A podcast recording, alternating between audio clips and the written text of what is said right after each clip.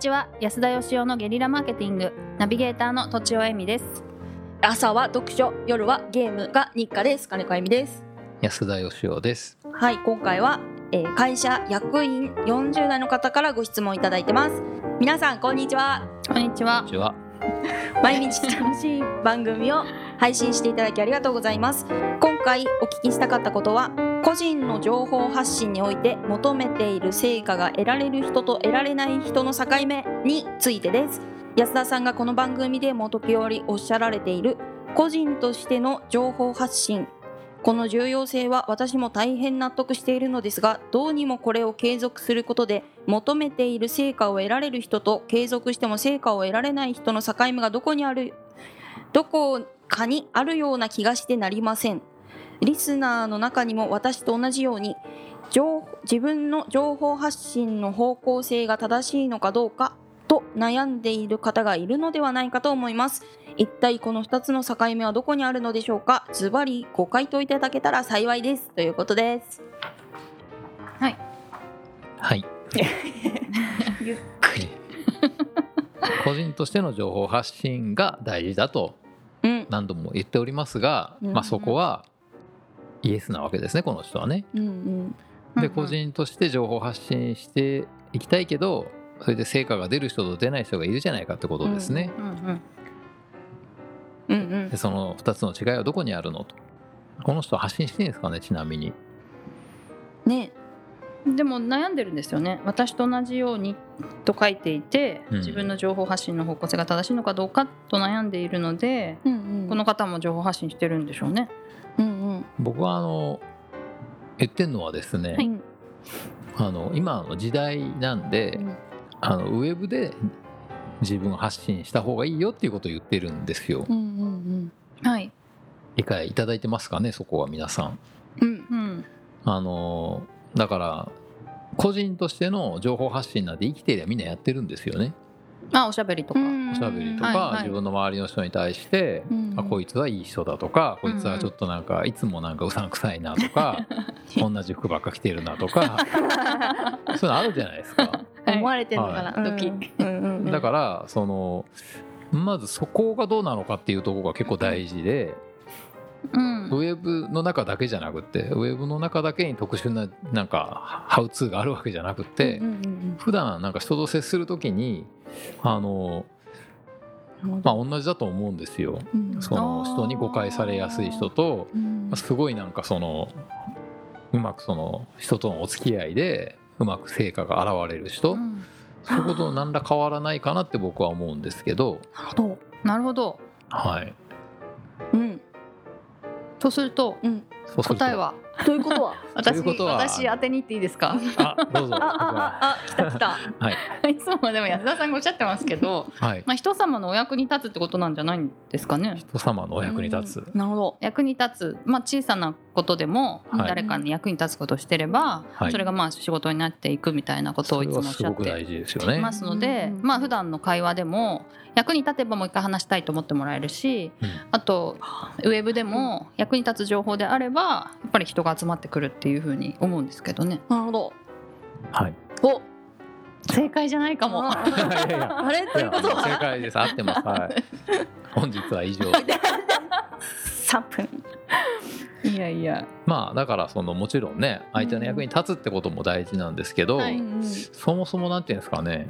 その役に立つならうん。あの相手が何求めてるか分かんないといけないですよねはい。で相手との信頼関係もあるじゃないですか。うん。あの確かにそれで悩んでるとするじゃないですか。うん。例えば人間関係で悩んでるとかね。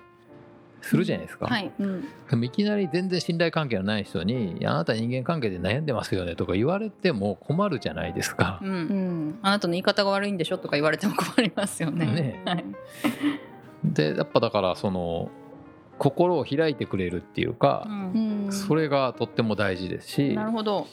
でそもそも聞く気になってくれるってことが大事じゃないですか。はいうんだ少なくともまあ嫌いじゃないとか関心があるとかあるいはなんかそのなんか相手本当にこの人人に伝える気あるのかなみたいなすごい専門用語でひたすら話すとか、うんその学者同士だったらいいんだけどお医者さんとかもいるじゃないですか、うんうん。いますね。ドイツ語とかで話す人ね。いますか？マジか。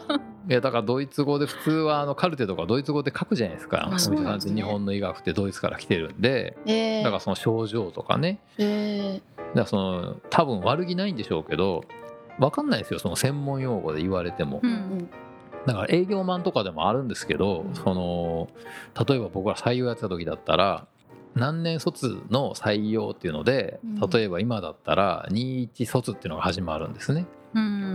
つまり2021年に卒業する人の採用プランですよっていう。はい。でも21とか言われたって採用なんてやったことない人分かんないわけですよね。確かに。分かんなかった、はうん。い、でも普通にそういう言葉使うんですよ。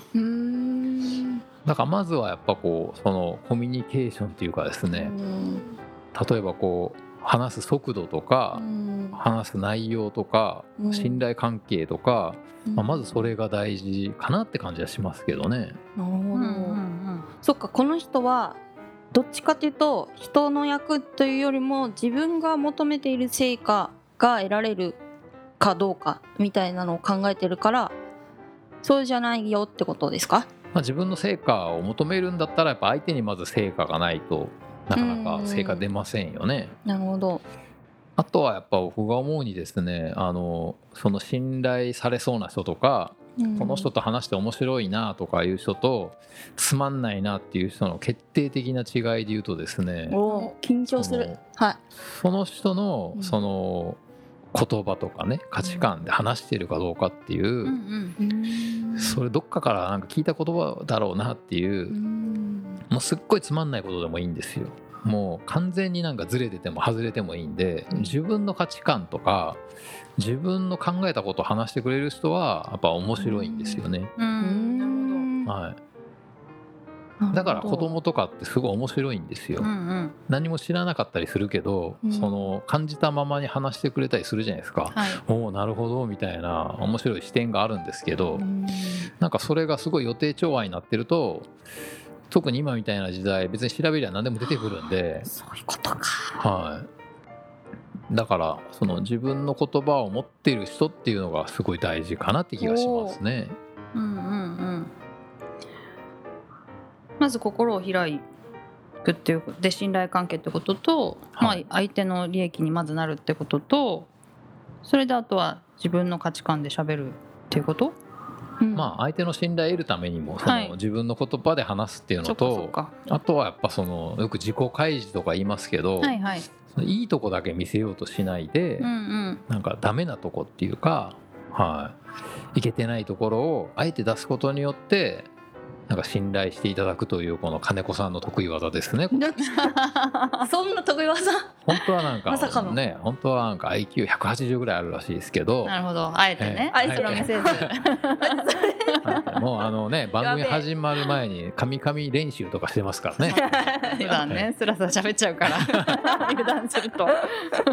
まあでもそういうあの自己開示っていうか、うん、やっぱ自分の価値観で自分の言葉でダメなところもひっくるめて話すってことじゃないですかね。うんあとはやっぱね、あの相手のことをちゃんと考えてあげるってことですかね。そうですよねね相手がなんかものすごい急いでるのにゆっくり話す人とかいるじゃないですか。なんでそれ分かんないかなみたいな。それでいてこっちが話しかけると「いや今忙しいんで」みたいな。いますそんな人いますよ。あそうですか、はいへえということでなんかあの、スペシャルおまとめをお願いします。聞いちゃったけどえっと何でしたっけ？自分の価値観で喋っささっき言ったのと同じなんですけど、まあ、信頼関係をこう構築するっていうのと、まあ、それはそのために相手の気持ちを考えると。で、まあ、相手の利益になること成果になることを伝えたりあとは自分の価値観で喋るっていうのをまあステップというよりはこれ全部ぐるぐる回って関係してるって感じですかね。そうですね、はいはい。あの自分の言葉で喋るってなかなか難しいことなんで、うんうんなんて言うんでしょうね。インプットされた情報がない人なんていないんでいないじゃないですか、はい、本は読むしうん。ニュースは見るし、うん。で何をもって自分の言葉なのかっていうのをねやっぱ考えるのが大事なのかなって気がしますね。なんか哲学対話で一回言われたのは自分の経験から喋ってくださいって言われたことはあります。だから素晴らしい、うんそうです。それはもうあのみんな共通でフラットだからという感じで。なるほど。はい。それはすごいいいと思います。はい。はい。ということで本日は以上です。ありがとうございました。ありがとうございました。本日も番組をお聞きいただきありがとうございました。